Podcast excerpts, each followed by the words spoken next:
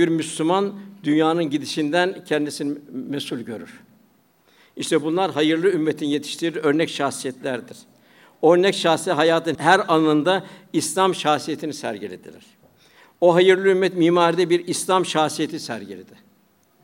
Mesela bir Süleymaniye'ye baktığımız zaman ellerini semaya açmış dua eden bir insan sureti görüyoruz. Bu taşa aksetmiş bir gönül yapısıdır. Maddeyi mana ile mezceden kendi medeniyetimizin bir şaheseridir. O hayırlı ümmet kimsenin evini gölgede bırakacak, güneşe mani olacak bir ev inşa etmezdi. Manzarasını kapatmazdı. Bugün ise yüksek binalar, hatta gökdelenler sanki ruhuna ölü toprağa serpilmiş şehirlerin ruhsuz mezar taşları gibi. Nasıl bir mimari şahesenin her hattı, her çizgisi, her unsuru onun mükemmelliğinden bir nasip ve tecelli taşırsa bir medeniyetin her cüzü de aynen böyledir. Bizim medeniyetimizin merkezi insan olduğundan ondaki mükemmelliğin sertacı da oraya koyduğu insan tipidir. Hayırlı ümmet insanda bir İslam şahsiyeti sergiledi. Bir evde hasta olduğu zaman cumbanın önüne, balkonun önüne kırmızı bir saksı konurdu.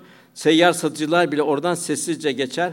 Mahallenin çocukları rahatsız etmemek için diğer mahallelere de oynarlardı.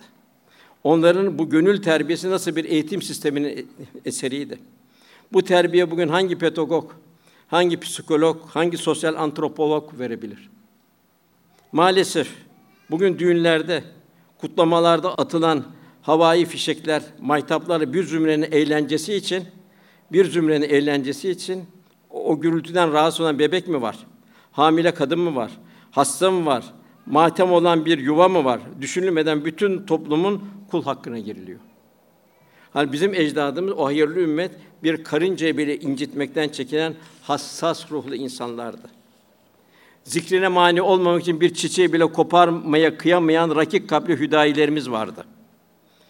Bir karıncayı bile ulu nazarla bakan, yaradılanı yaratandan dolayı severiz diyen duygulu Yunuslarımız vardı. Bizim Sinanlarımız, Karahisari'nin Fuzulilerimiz vardı.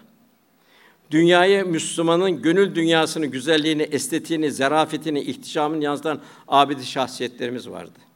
Ecdadımız her gittiği yere bir huzur kaynağı oldu. Hatta Leistan'da Osmanlı atları Füstün Nehri'nden su içiyorsa Leistan'da hak vardır, hukuk vardır, adalet vardır bir darbu nesel haline geldi. İstanbul'un fethinde Bizans asillerinden olan Gradük Notaras şu ifadeyle meşhurdur. İstanbul'da Roma'nın kardinal şapkasını görmektense Türklerin sarığını görmeyi tercih ederim. Fatih Sultan Mehmet Han bir Hristiyan mimarla mahkemeye çıktı. Mahkemede Hızır Bey arkadaşı Fatih mahkemede gitti, sandalyesine oturdu, mazlum sandalyesine oturdu. Hızır Bey şer mürafası üzerine ayağa kalk dedi. Cepnamede de Es Sultan İbn Sultan El Gazi Ebul Feth Muhammed Hansani diye yazmadı. Murat oğlu Mehmet diye yazdı. Tabanın bir vatandaşı ve mahkeme aleyhe karar verdi. Hristiyan mimar böyle bir adalet dünyada yoktur dedi. Ben Müslümanım dedi. Gayrimüslimlere karşı bir son derece hassas ölçüler ve sağlam temel oturtulan İslam adaleti layıkıyla tatbik edildiği zaman bütün beşeriyeti kendisine hayran bırakacak derecede yüksek bir ihtişam sergiledi. Nitekim 1789 Fransız ihtilalinin fikri temellerini hazırlayan bir olan filozof Lafayette meşhur insan hakları beyannamesinin yayınlanmadan önce bütün hukuk sistemlerini tetkik etmiş ve İslam hukukunun üstünlüğünü görerek ey Muhammed senin adaleti gerçekleştirmek hususunda ulaştığın seviyeye daha şimdiye kadar kimse ulaşamadı demiştir. Yani bu bir Hristiyanın takdiridir. Yine İngiliz yazarı Thomas Carlyle başında taç bulunan hiçbir imparator kendi eliyle yamadığı hırkayı giren Muhammed kadar sevgi ve saygı görmemiştir demiştir. Vakıflar topluluğu bir ağ gibi ördü toplumu. Topluma rahmet oldu. Hammalların dinlenmesi yollara mola taşları yapıldı. Semtlerin bazı yerlerinde alan verenin meşhur olması için sadaka taşları konuldu. Bugünkü insanın ufkunun varamayacağı Bezmalem Valide Sultan Şam'da bir vakıf kurdu. kurduğu vakıfın bir maddesi Şam'ın tatlı suyu Mekke'ye, Medine'ye taşınacak. Atşan olan, susuz olan hacılara, bunlar Allah yolunda geliyorlar. Bunlar Şam'ın tatlı suyu dağıtılacak. İkincisi çok daha mühim. Bir mümin kalbine diken batırmamak, çalışan müstahdemlerin, hizmetkarların kırdıkları eşya dolayısıyla onlar azarlanmayacak. Ve bu vakıf o kırılan eşyaları tanzim edecek. Onların insanlık haysiyeti korunacak. İşte bu bizim medeniyetimiz. İnsana hizmetten kuşlar yuvası yapıldı. Hayvanatlara dahi hizmetler nasip oldu. İslam şahsiyetinin gönlüne nakşettiği bu engin merhamet, lisana ve nezakete intikal etti. Akıl hastalarına muhterem acizler denildi. Deliler denmedi, akılsızlar denmedi, akıl denmedi. Muhterem acizler denildi. Velhasıl bu millet Mevlana'ların, Yunusların, Geylanilerin, Nakşibenlerin, Hüdayilerin, Fatihlerin, Akşemsilerin, Yavuzların neslidir. Bizim medeniyetimiz faziletler medeniyetidir. Biz de o medeniyetin bugün devamı olmak mecburiyetindeyiz. Arif Nihat Asya ne güzel bu hasreti ifade eder. Yüreklerden taşsın yine imanlar, ıtri bestelesin tekbirini, evliya okusun Kur'anlar ve Kur'an'ı göz nuruyla çoğaltsın Kayıssade Osmanlılar, naatını galip yazsın Mevlidini Süleymanlar, sütunlar kemelleriyle gubbeleriyle geri gelsin Sinanlar. İşte tarihte o hayırlı ümmet devam ettiğinde daima toplumda huzur vardır ve saadet vardır. Hayırlı bir nesil, hayırlı bir ümmet yetiştirebilmek. Bu da Mevlana bunun bir derdindedir. Bir misal olarak mücerreti müşahhas hale getirir. Der ki baktım der gece der karanlıkta der tarlada birisi el feneri dolaşıyordu der. İndim ne arıyorsun dedim bu gece vakti bu tarlada. Bu zifiri kan kimi arıyorsun dedim. Dedi ki bana bırak dedi ne olursun dedi beni yalnız başıma dolaşayım. Ne arıyorsun dedim. İdeal insan hasreti.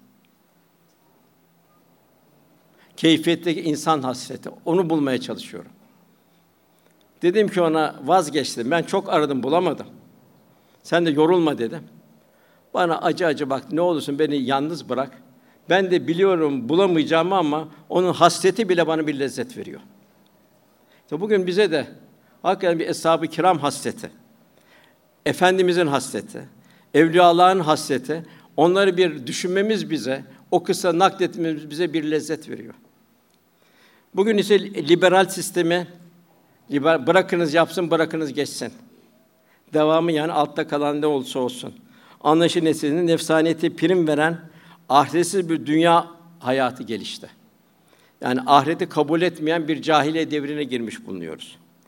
Dünyevi imkanların zirvede olduğu bir asırda yaşıyoruz. Bak ruhlar aç, ruhlar hasta, manevi aşk sebebiyle bugün insanlık bunalımda. Toplumlar manevi bakımdan sanki bir sahra hastanesi durumunda. Halbuki asr-ı saadete baktığımız zaman dünyevi imkansızlara rağmen bir ruhi buhranla karşılaşmıyoruz. Çünkü onlar gerçek huzur ve saadetin manasını idrak etmişlerdi. Asıl hayatın ahiret hayatının olduğunu idrak içinde yaşıyorlardı. Ölümü güzelleştirmek yani bir şebi aruz, bir ölümü bir düğün gecesi yapmanın bir gayreti içinde yaşıyorlardı. Bugün yeni bir asr-ı saadet ümmeti gibi hayırlı bir ümmet olmanın gayreti için olmamız zaruri. Onlar esas hayatın bir ahiret hayatı olduğunu idraki içindelerdi. Efendimiz buyuruyor sallallahu aleyhi ve sellem, benim ümmetim bir yağmura benzer. Önümü sonu mu hayırlı bilinmez buyurdu. Yani demek ki bugün hayırlı bir ümmet olabilmek, hayırlı ümmetin dokusundan hisseler alabilmek, bugün de bir bereketli bir yağmur olma durumundayız. Allah cümlemize bu bereketli yağmurun hayırlı bir damlası olabilmeyi nasip eylesin. Cenab-ı Hak ibadette bile bizden bir şahsiyet istiyor.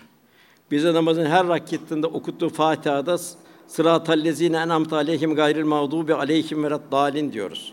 Yani biz kimlere benzeyeceğiz? Kimlerin halinden bir dua ediyoruz? Nebiler, sıddıklar, salihler ve şehitler onlar gibi olmamızı dua ediyoruz. Gayril mağdubi aleyhim dalin diğerlerinden, bunun dışındakilerden olmaktan Cenab-ı Hak uzaklaşmamızı istiyor. Zira zihni beraberlik Gazali'nin buyurduğu gibi kalbi beraberlik meydana getirir. Hatta Resulullah Efendimiz beni İsrail'e ibadeti bile benzememek için 10 Muharrem orucunu bile bir gün ilave etti. 9 10 olarak ya 10 11 olarak tutun buyurdu. Bugün ise maalesef global çaptaki kültür istilası, kapitalizm, materyalizm, liberalist zihniyetin manevi değerlerimiz ve şahsiyet üzerinde yaptığı büyük tahribat herkesin malumu. Bazı televizyonların nefsani tahrik eden telkinleri, internetin yanlış adresleri, kandırıcı reklamlar, modaların menfi şartlandırması, neslimizi global kültürün parmağında oynattığı bir robot haline getiriyor. Adeta.